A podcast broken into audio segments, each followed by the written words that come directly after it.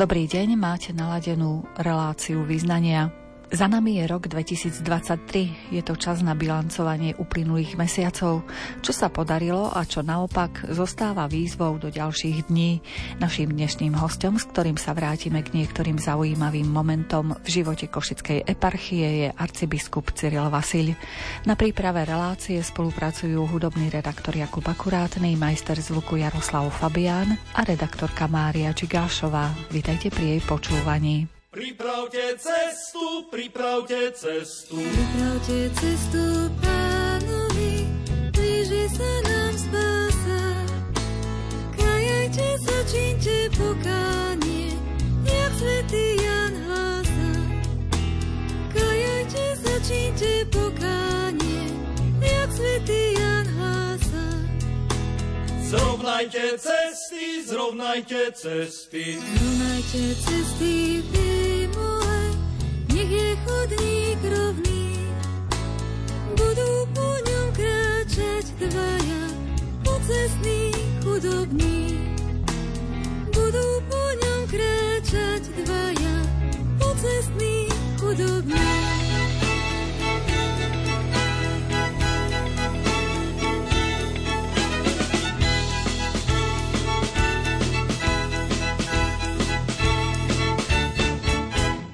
Vyrúbte trnie, vyrúbte trnie. Vyrúbte trnie, podlačie, nech ceste nič nestojí. Pripravte cestu pánovi, aj matke Márii. Pripravte cestu pánovi, aj matke Márii. Odstránte všetky, odstránte všetky. Odstránte všetky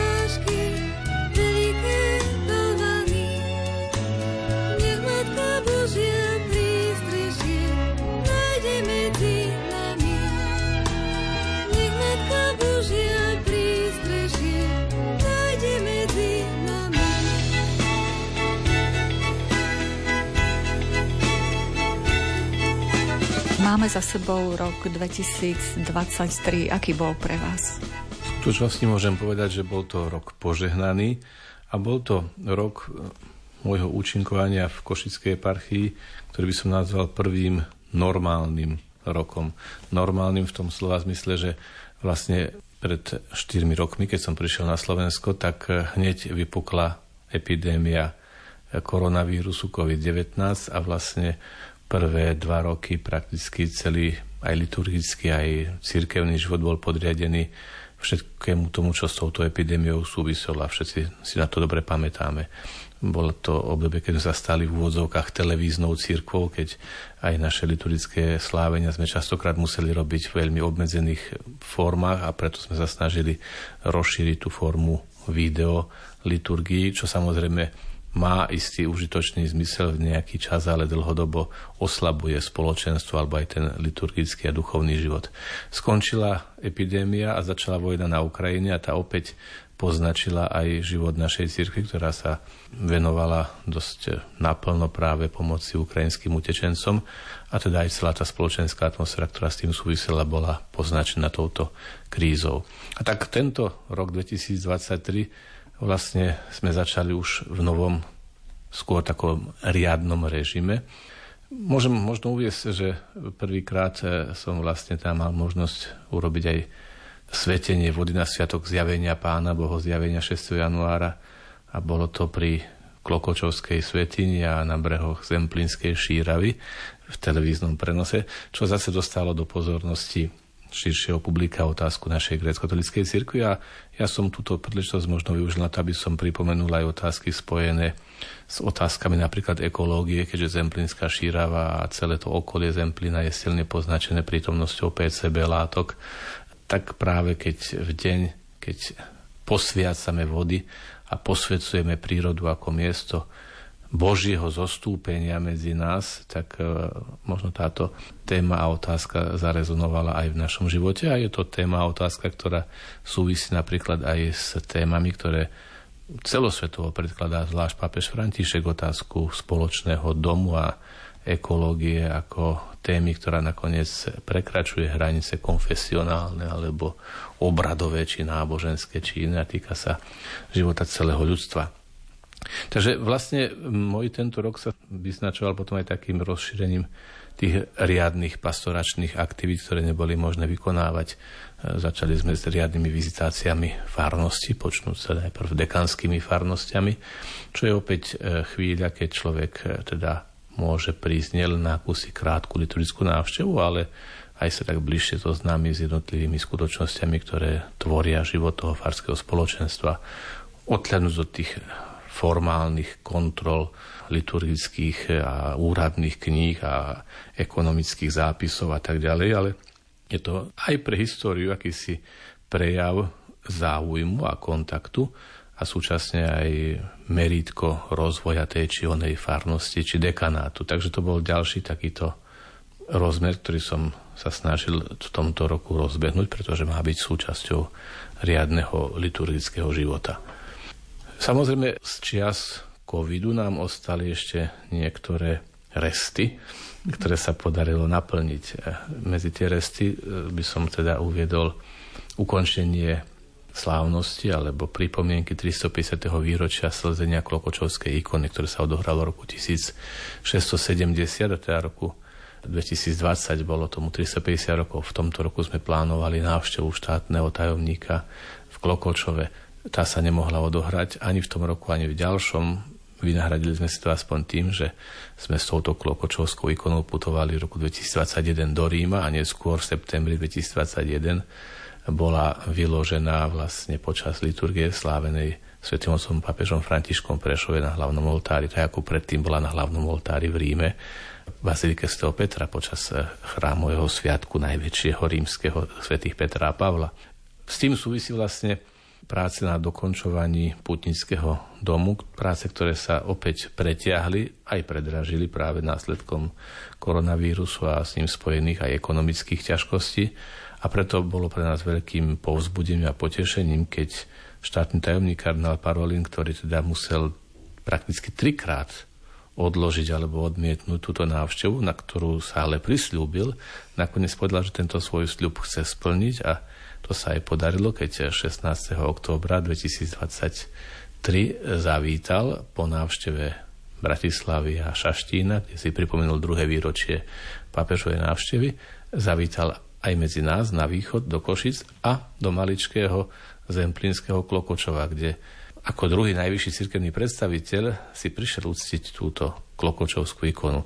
Možno to neznie tak veľkolepo, ale v skutočnosti ide o mimoriadnu vec. Veď koľko je na svete väčších chrámov a slávnejších a vzácnejších ikon. A napriek tomu štátny tajomník Svetej stolice uznal za dôležité prísť povzbudiť nás aj do nášho malého Klokočova. Dokonca je zaujímavé, že ešte pred jeho návštevou zavítal na Slovensku aj ďalší vysoký vatikánsky predstaviteľ, kardinál Koch. Kardinál Koch je predsedom dikasteria pre jednotu kresťanov a v rámci svojich návštev a kontaktov sa rozhodol navštíviť teda aj Slovensko. Bolo to na pozvanie úradu vlády, splnomocnenky vlády pre náboženskú slobodu dnes už žiaľ zaniknutého či zrušeného úradu.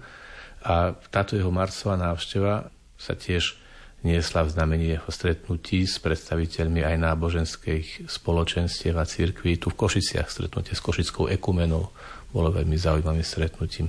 Takisto potom mal stretnutie s pravoslavným arcibiskupom a metropolitom eh, v Prešove. Je zaujímavé, že aj on mal zavítať do Klokočova.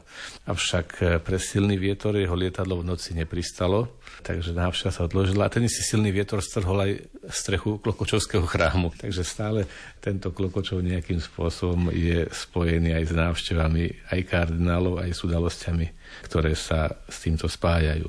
Našťastie vďaka pomoci mnohých dobrovoľníkov, aj vďaka pomoci napríklad musím povedať úradu vlády, ktorý nám prispel na opravu tejto strechy, sme ju dokázali v krátkom čase vrátiť do pôvodného, dúfam, že aj lepšieho stavu.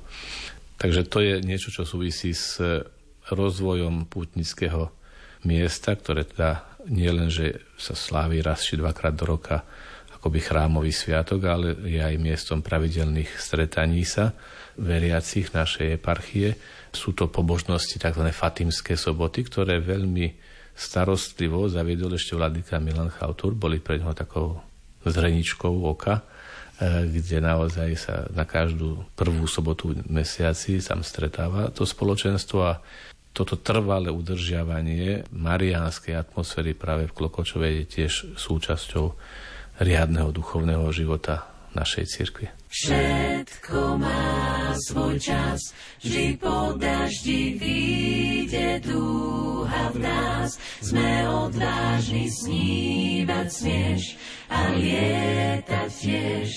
Vietor, búrka, dáš, nebo vyčistí, nie si sám, to dáš, len sa uistíš, pre každého rovnaký je svet. Kde vnútri v nás ozýva sa hlas, nechce byť viac ukrytý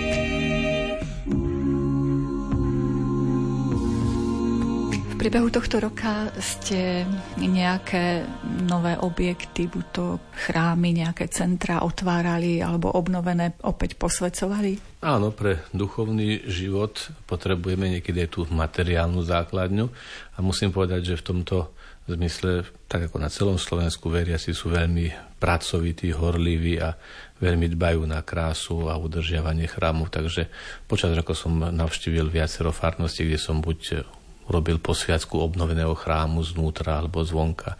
Prípadne v viacerých chrámoch bola posviacka nového ikonostasu. Ikonostas je tá obrazová stena, ktorá oddeluje svetiňu od lode.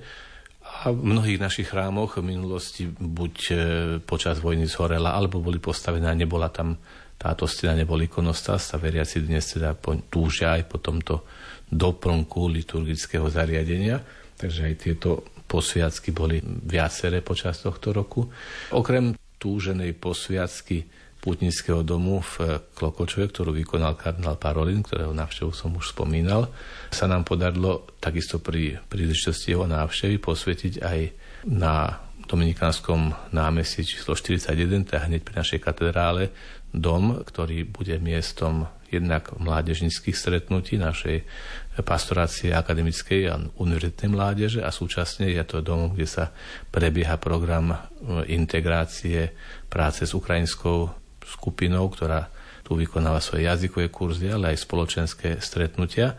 Tento dom pre utečencov a pre mládež posvetil kardinál Parolin a môžem povedať, že naozaj sme sa mohli dostať k jeho zakúpeniu len vďaka silnej zahraničnej pomoci, ktorá bola poskytnutá práve pre takúto formu práce s mládežou a pomoci práve aj, aj utekajúcim migrantom z Ukrajiny.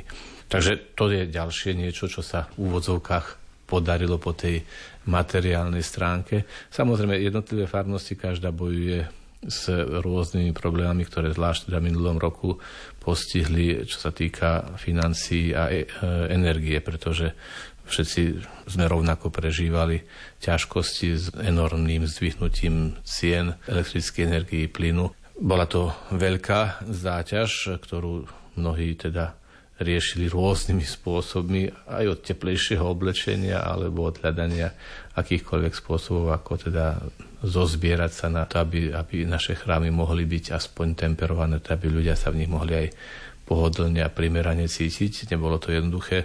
Rovnako sa to týka aj financovania farských budov, kúrenia, teda energií, ale je to ťažkosť, ktorú prežívala celá spoločnosť, takže by som nehovoril o nejako ako o čomsi osobitnom, ale je to jednoducho skutočnosť, ktorá sa dotýkala všetkých. Spomenuli ste ten dom, ktorý slúži ľuďom, ktorí museli odísť zo svojich domov a taktiež mládeži. Pokiaľ ide o mládež, darí sa vám ju podchytiť a vytrhnúť z toho virtuálneho sveta? Opäť myslím si, že práve po covidových rokoch práve mladí ľudia túžia stretávať sa. Je to zvláštne, že teda práve toto leto sa odohralo svetové stretnutie mládeže v Lisabone. Za našu církev tam bol prítomný vladyka Milan Lach, pomocný bratislavský biskup. Za našu eparchiu putoval s mladými aj z našej eparchie otec prodosinkel Jaroslav Lajčiak. A samozrejme, toto lisabonské stretnutie bolo takou čerešničkou na torte pravidelných stretávaní sa, ktoré v rámci pastorácie mládeže prebieha v našich farnostiach a na úrovni dekanátov a na úrovni celej eparchie. Práve Rada pre mládež pri Košickej eparchii, myslím si, že pracuje veľmi aktívne, jednou z najaktívnejších rád, ktoré tam nielen radia, ale aj konajú. Okrem toho, že vykonávajú pravidelné letné tábory pre všetky vekové kategórie počnú s tými najmenšími, končia s vysokoškolskou mládežou a mladými do 35 rokov, na ktorých sa snažím aj ja aspoň na niekoľko dní zúčastňovať, tak tohto roku okrem týchto stretnutí prebiehalo aj to stretnutie v Lisabone, kde naozaj hoci len menšia skupinka, reprezentačná, nazvime to takto, sa zúčastnila, ale potom sa podelili so svojimi dojmami, skúsenostiami aj počas chrámového sviatku narodenia Bohorodičky, kde referovali, prípadne premietali nejaké dokumentácie z tohto Svetého dňa mládeže. Tí, ktorí nemohli putovať do Lisabonu, niektorí si urobili menšiu púť, hoci menšia skupinka, aj tu na Slovensku, tak som vlastne pozval mladých na kvetný víkend, keď sme spoločne do a pol dní putovali ako prípravu na Veľkú noc. A podarilo sa, hoci v mojej neprítomnosti, ale v menšej skupinke našich mladých urobiť aj pešiu púť Prešov Klokočov, ktorá mojej akejsi predstavy mohla byť zárodkom vytvorenia akejsi pútnickej cesty alebo pútnických ciest, ktoré by spájali miesta, po ktorých putoval klokočovský obraz v 17. storočí.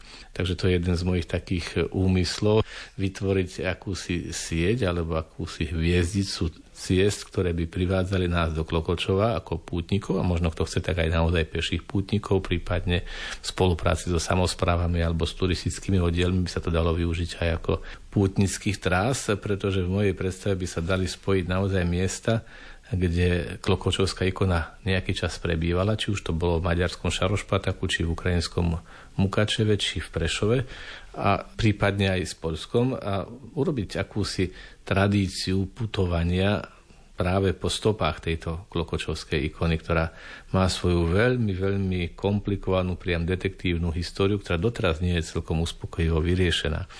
Takže to je opäť jedna z foriem pastorácie, ktorá možno nie je štandardná, ale môže byť príťažlivá, možno práve pre tých, ktorí chcú spojiť aj akýsi osobitný úkon duchovný, ale súčasne aj spoločenskotvorný, na to, aby nejakým spôsobom prejavili svoj život viery aj vzťah k spoločenstvu, ktoré reprezentujú. Keď bôľ hniezdi v duši, tieň zastrieti svet.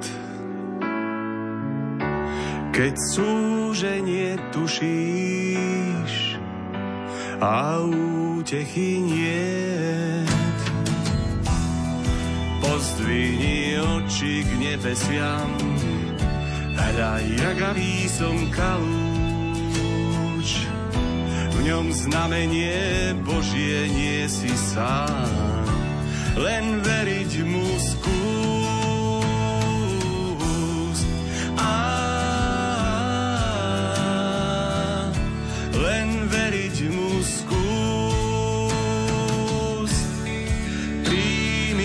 svetlo s okorou v duši. Príjmi to svetlo, čo temnotu zruší. Príjmi to svetlo, ním Pán Boh ťa hladí. Príjmi to krásne svetlo, tvoj otec ťa má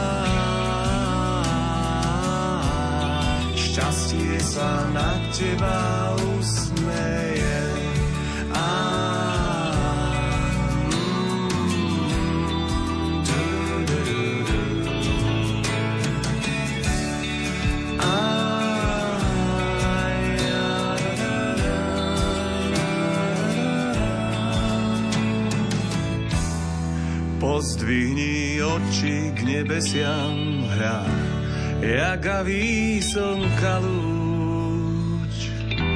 V ňom znamenie Božie nie si sám, len veriť mu skús.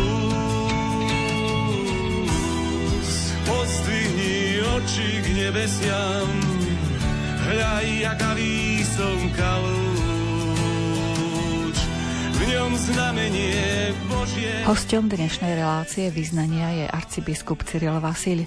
Hodnotíme rok 2023. V rozhovore sme sa dotkli aj integrácie ukrajinských utečencov. Integrácia ukrajinských utečencov prebieha prostredníctvom rôznych organizácií, štátnych e, inštitúcií, dobrovoľníckých organizácií. Čo sa týka konkrétne našej eparchie, tak je tu výrazne potrebné spomenúť prácu Charity, grécko-katolíckej eparchiálnej Charity v Košiciach. Pani riaditeľka Ivanková skutočne v tomto období otvorila mnohé aktivity.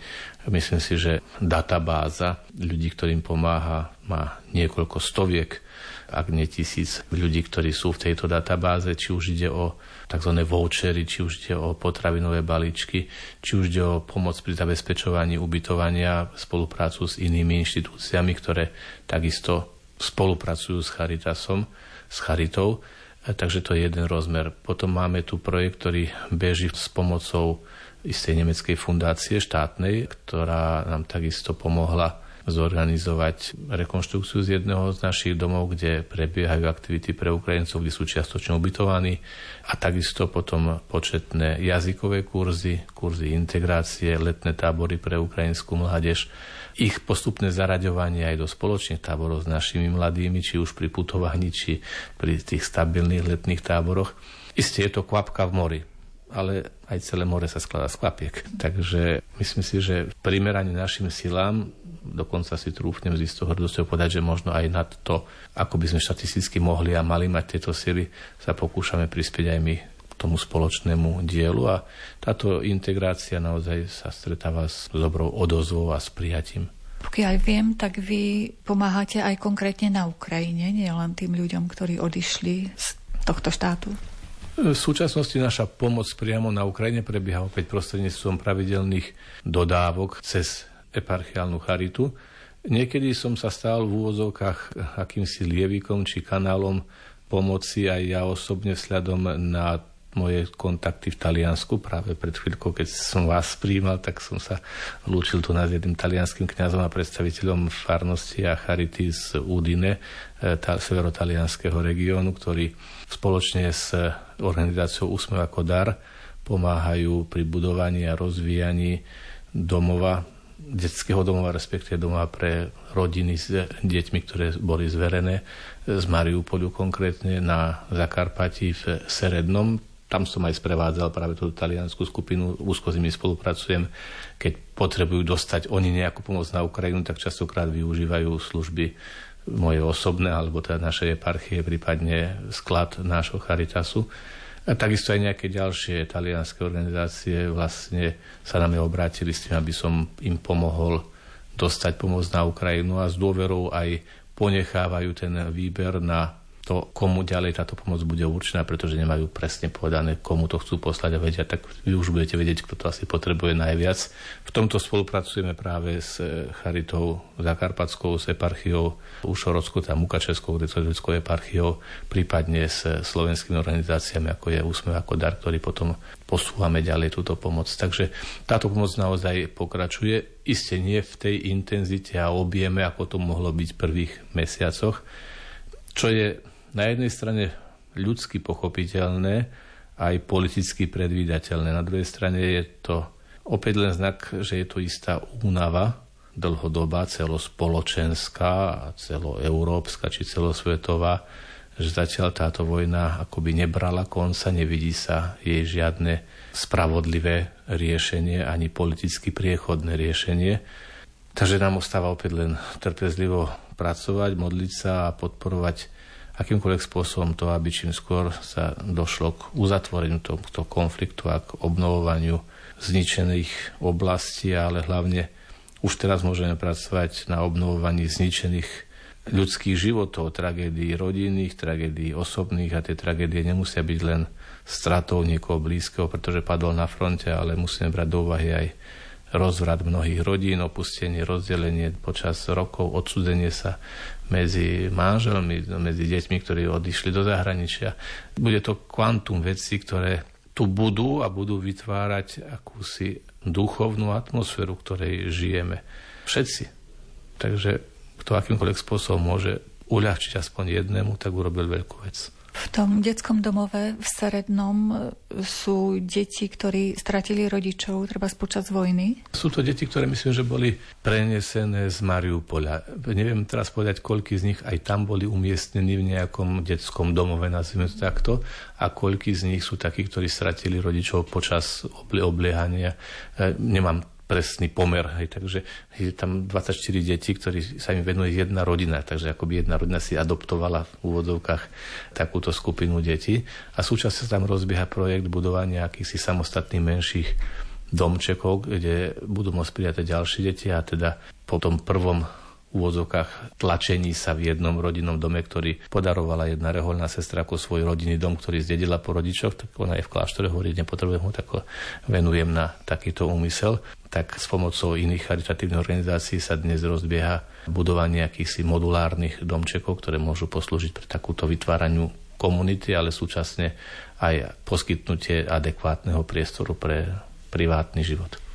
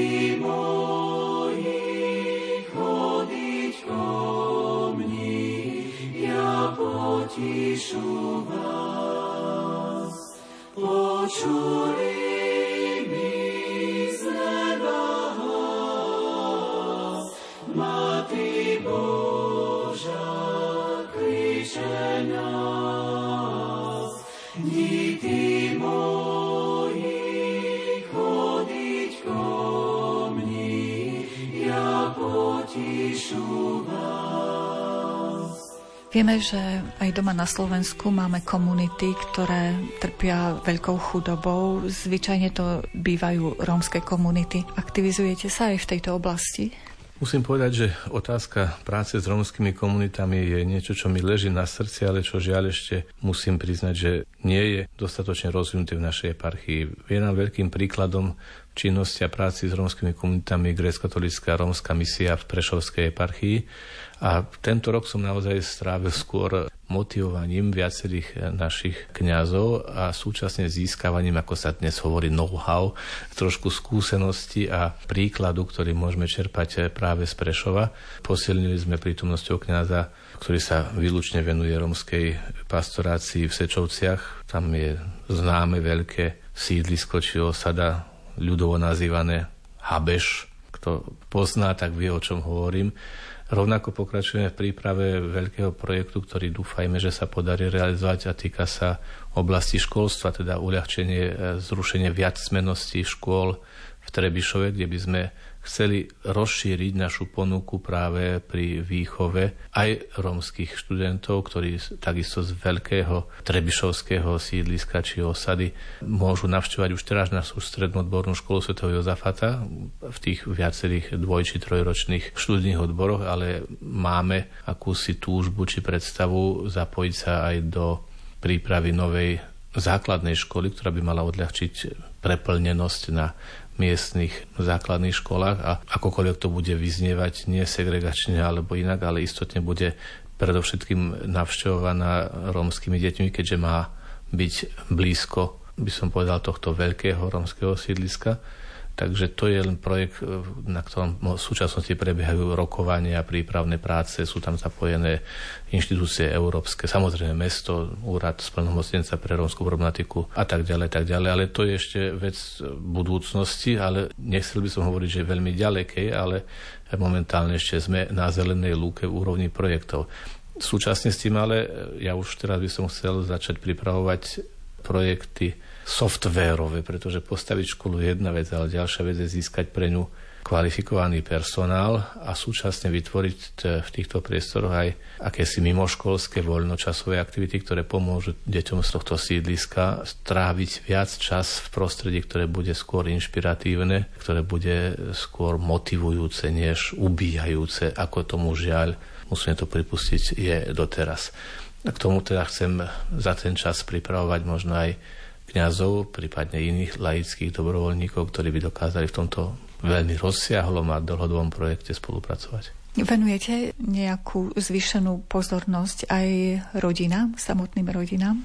Okrem toho, že som eparchiálnym biskupom, tak som súčasne aj predsedom rady KBS pre pastoráciu rodín a vďaka tomu, že táto rada má aj svojho výkonného tajomníka, laika, otca rodiny Richarda Kucharčika, ktorý na plný časový úvezok sa venuje tejto činnosti, tak si myslím, že je to práve jedna z tých rád KBS, ktorá je veľmi aktívna na tej národnej úrovni aj medzinárodnej, organizovaním či už viacerých stretnutí, formačných stretnutí, či účasťou na medzinárodných aktivitách, ktoré sú venované rodine. Napríklad boli sme spoločne na stretnutí e, európskych biskupských konferencií venovaných e, téme rodiny v Bukurešti, predtým vo Vilniuse. Ide o rozvíjanie programov, ktoré sú už úspešné v iných krajinách a fungujú aj u nás, ako je príprava snúbencov na sviatosť manželstva, ale aj príprava formátorov v seminároch, aby sa oni stali viac citlivenými na prácu s rodinami ako osobitnou pastoračnou kategóriou. To je vlastne téma, ktorú sme rozvíjali tento rok. A samozrejme s tým súvisí potom aj organizovanie takých aktivít, ako sú Dni rodiny alebo Týždeň rodiny, ktoré teda majú aj taký ten vonkajší charakter stretnutí sa či už tu na Košickom námestí alebo organizovanie akýchsi seminárov či pravidelných webinárov. Takže áno, táto činnosť pre rodinu je pre mňa osobne dôležitá ako eparchiálneho biskupa a súčasne sa snažím svojou troškou prispieť do koordinácie činnosti na celoslovenskej úrovni. Spomenuli ste tu Bukurešť, čo tam bolo také zaujímavé? Išlo skôr o zdieľanie sa z pohľadu rôznych národných delegácií problematika rodín a pastorácie rodín. Mnohé problematiky sú spoločné, respektíve odzrkadľujú akýsi spoločný kultúrno-spoločensko-duchovný rámec toho ktorého štátu, ale isté porovnávať pastoráciu rodín, ako je rozvinutá v Poľsku, kde má dlhoročnú tradíciu, kde sa opiera o teologickú školu Jana Pavla II, o teológiu tela, o dobrý systém fungujúcich e, štruktúr farnosti a možno porovnať so situáciou v iných krajinách, alebo porovnať so situáciou v Škótsku či v Anglicku, kde momentálne je aj rodina pod silným tlakom ako koncept a tu vidíme, že mnohé tieto témy týkajúce sa definície rodiny, manželstva, muža, ženy, vlastnej antropologickej identity sú témami, ktoré nemôžeme sa tváriť, že neexistujú a súčasne je potrebné mať na ne adekvátne odpovede, nechať sa zahlušiť len akousi módnou preferenciou rozširovania či premiešavania týchto definícií na základe akýchsi novodobých ideológií, ktoré častokrát sú skôr ideológiami než naozaj vedeckými podloženými poznatkami. Toto všetko tiež ovplyvňuje život rodiny. Keby sme chceli hovoriť o tom, čo vnímame aj v našej spoločnosti, možno je to súvisí s celkovou krízou rodinných vzťahov, možno to súvisí s covidom, ale vnímame náraz problémov mládeže, psychologických problémov až psychiatrických, nárast samovrážd, nárast depresí, tváriť sa, že opäť to niečo neexistuje, nie je správne. A to, že církev hľadá odpoveď na tieto otázky, to nie je opäť akési len katolícke, bigotné, konfesionálne sháňanie ovečiek do košiara, ale v podstate ide o vytváranie modelov a odpovedí, ktoré môžu zachrániť značnú časť našej spoločnosti, ktorá sa ocitá v kríze. Takže tešiť sa z toho, že církev akoby strácala vplyv na život rodiny, na formovanie zásad, ktoré formujú rodinný život a považovať to za pokrok, je veľmi krátkozraké, pretože vidíme dôsledky takto chápaného pokroku práve v strate väzieb a potom aj v strate identity a nakoniec v strate zmyslu a záujmu o život vlastný. Takže to je vec, ktorá má teda ďaleko širšie presahy, než akési úzko konfesionálne, ako sa častokrát býva podsúvané. Od preplnených rúk, od každej márnej slávy, od všetkého zlého, čo pokoja nás baví. Od zlatých stredných ciest, od lásky so sľapou, pred širokou bránou, pred krásou prchavou. Ochraňuj nás,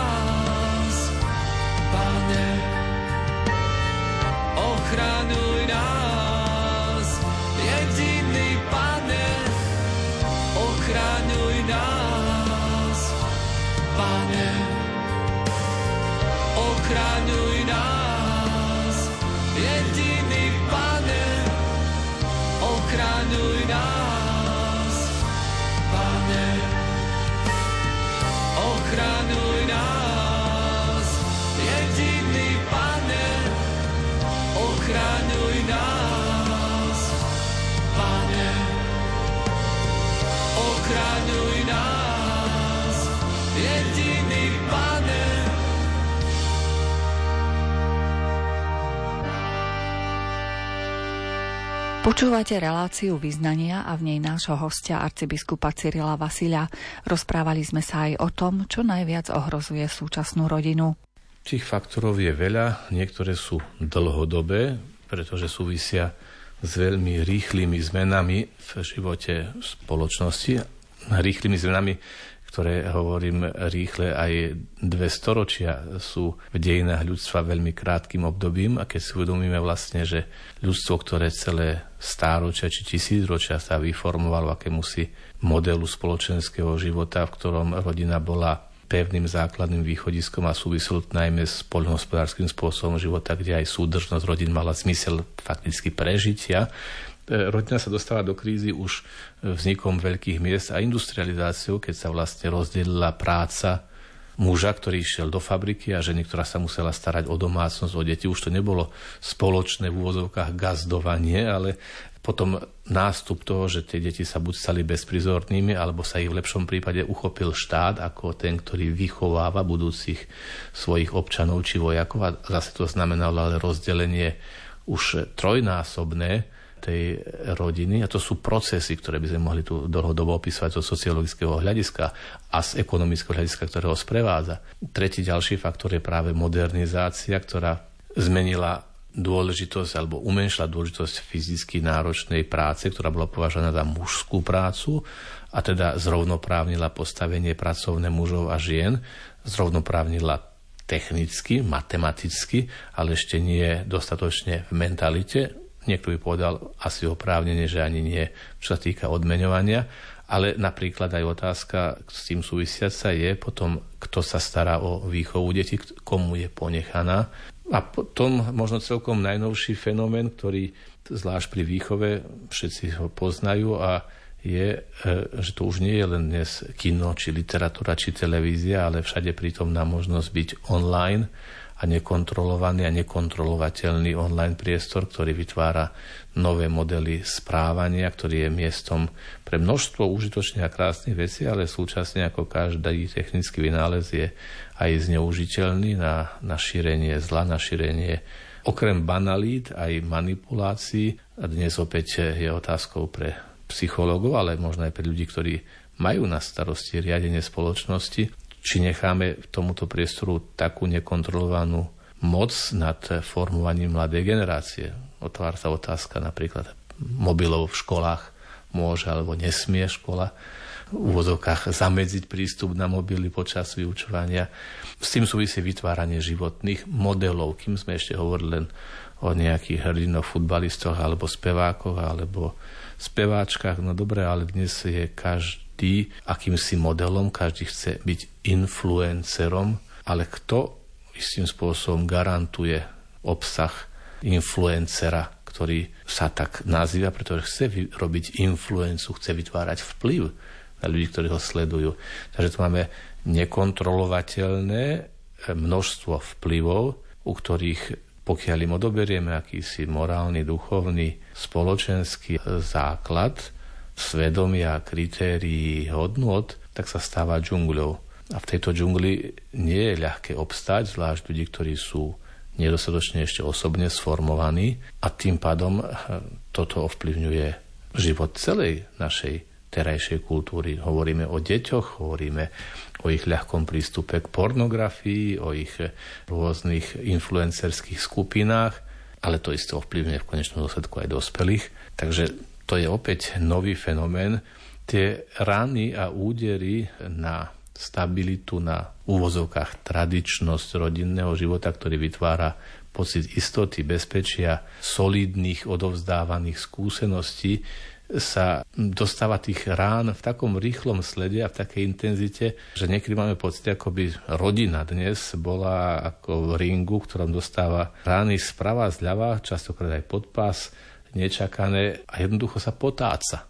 Takže pomôcť ochrániť túto rodinu, to opäť niekedy je veľmi ľahko znevažované alebo vysmievané ako niečo konfesionálne, ako akési ochranárstvo e, v zmysle náboženských predsudkov či tradičných stereotypov, ale takýto výsmech a takéto podpichovanie je veľmi by som povedal, nebezpečné alebo zľahčujúce skutočné nebezpečenstvo, ktoré sa prejavuje e, rozpadom základných sociálnych štruktúr a škodí celej spoločnosti ako také bez ohľadu na konfesionálnu príslušnosť.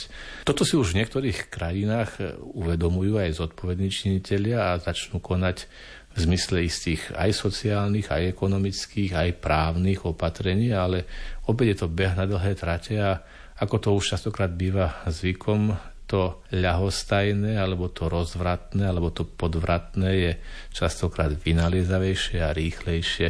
Je to to isté, ako máme beh medzi zločinom a spravodlivosťou, medzi, ja neviem, tými, ktorí bránia šíreniu narkotík a tými narkotrafikantmi, ktorí nachádzajú stále bystrejšie, inteligentnejšie, prefíkanejšie spôsoby, ako zarobiť na pometení ľudskej mysle pod vplyvom ich látok. A keď to nazveme v zmysle akéhosi prášku, či čohosi, čo sa vstrekuje do žily, tak je každému jasné. Keď hovoríme o niečom, čo sa vstrekuje do mysli a šíri sa ako aerosol, bez toho by to bolo identifikovateľné, tak už naraz to začína byť považované za akési odmietanie slobody alebo obmedzovanie z akýchsi konfesijných eh, dôvodov. Treba byť opatrný v tomto.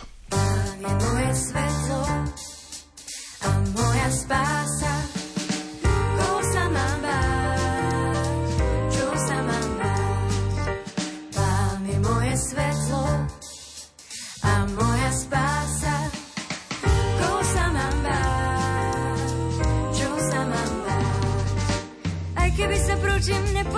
Šíky, srdce moje nezľakne sa. Aj keby proti mne zbolkol boj, zotrvám v dôvere. O jedno prosím pána a za tým túžim. By som v dome pánovom. O jedno prosím pána a za tým túžim.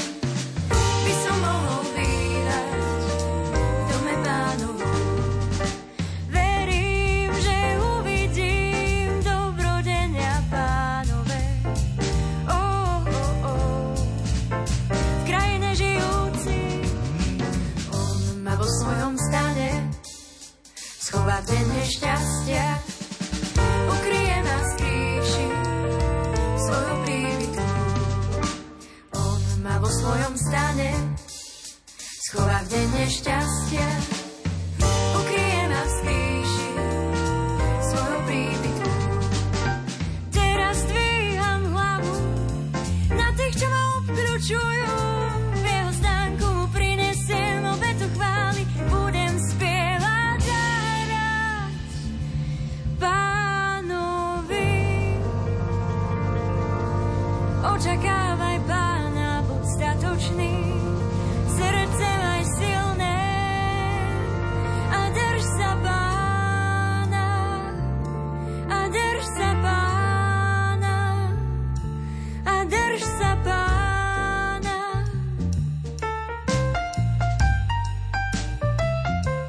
ste spomenuli, že už aj deti dokážu mať psychické a psychiatrické problémy, možno aj ten kyberpriestor dáva veľký priestor napríklad šikane a rôznym takým zlým veciam, ktoré vplývajú na deti a výsledok je potom taký, že potrebujú odbornú pomoc.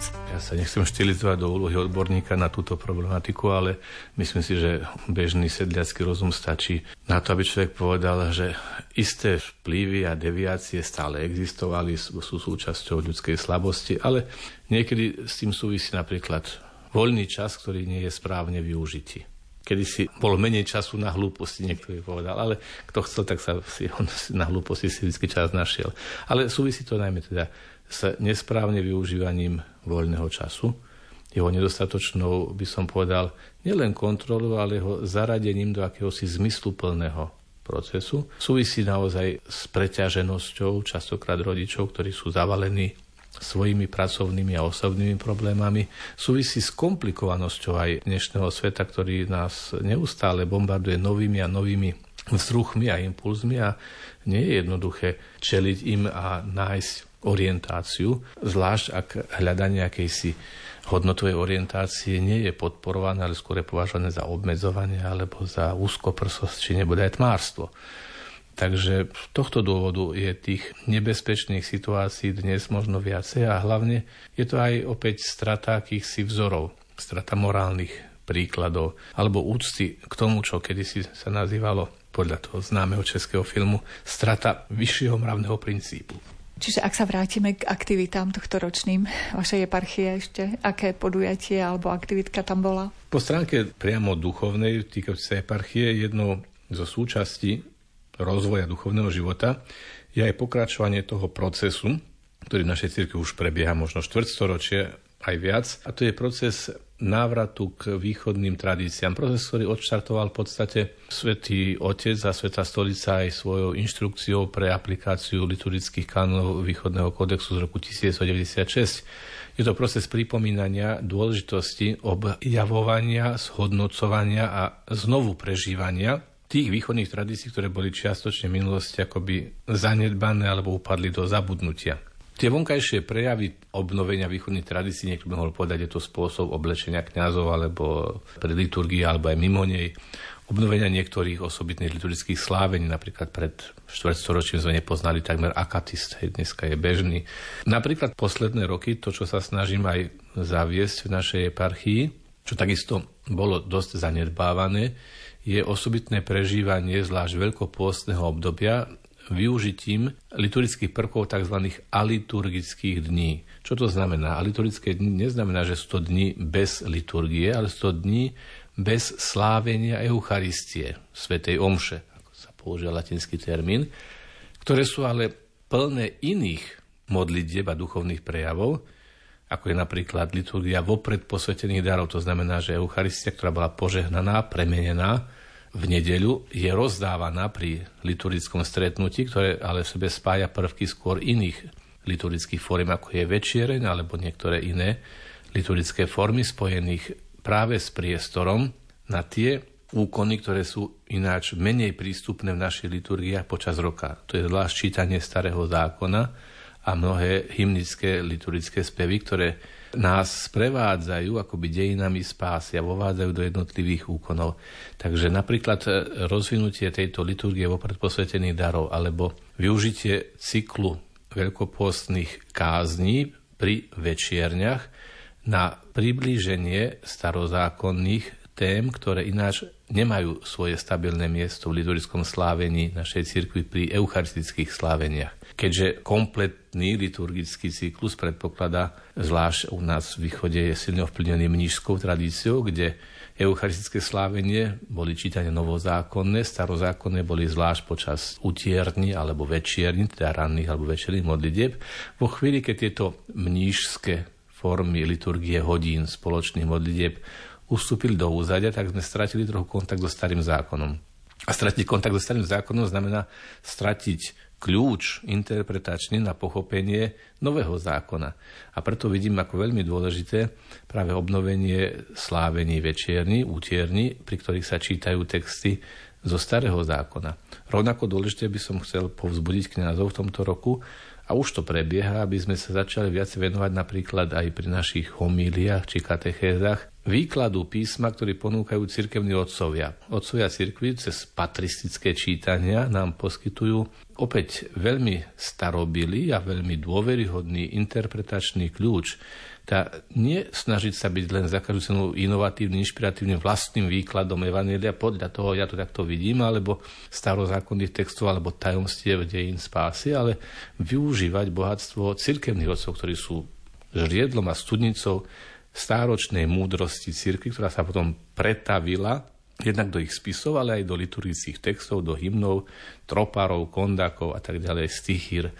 Takže to je napríklad proces, ktorý mi leží na srdci, aby v našej cirkvi prebiehal, pretože v skutočnosti je to proces obohatenia, rozšírenia ponuky. Chcel by som to možno prirovnať k niečomu takému, ako kedy si možno niekto povedal na dedine, tak boli 3, 4, 5 jedál, ktoré sme neustále jedli, však sme prežili, tak sme boli naučení a naraz príde niekto, ktorý povie, ale viete čo, však dá sa variť aj to, aj iné, aj takto sa dajú skombinovať tieto pokrmy, tak aj liturgia ako stretávanie sa pri stole Božieho slova a Eucharistie môže byť takisto obohatená novými prístupmi, chuťami, esenciami alebo novým spôsobom predstavenia týchto Božích tajomstiev.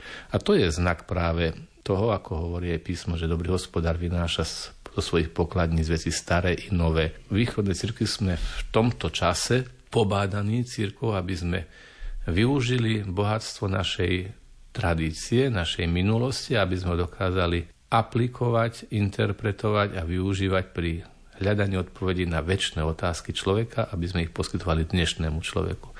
A to je aj môjim cieľom. Relácia význania sa priblížila k záveru. Našim hostom bol arcibiskup Cyril Vasil. Lúčia sa s vami majster zvuku Jaroslav Fabián, hudobný redaktor Jakub Akurátny a redaktorka Mária Čigášová. Ďakujeme vám za pozornosť a želáme vám pekný deň. sieti a zo známych ciest sme povolaní, sme odhodlaní povedať áno a nechať sa viesť s Máriou, žiť otcovú vôľu a rád s vierou rád. Premieňať svet láskou, s Ježišom kráčať a nádej spolu hlásať. Byť soľu a svietiť, tmu premení. Náš hlas znie srdcia naplní, už nie času váš.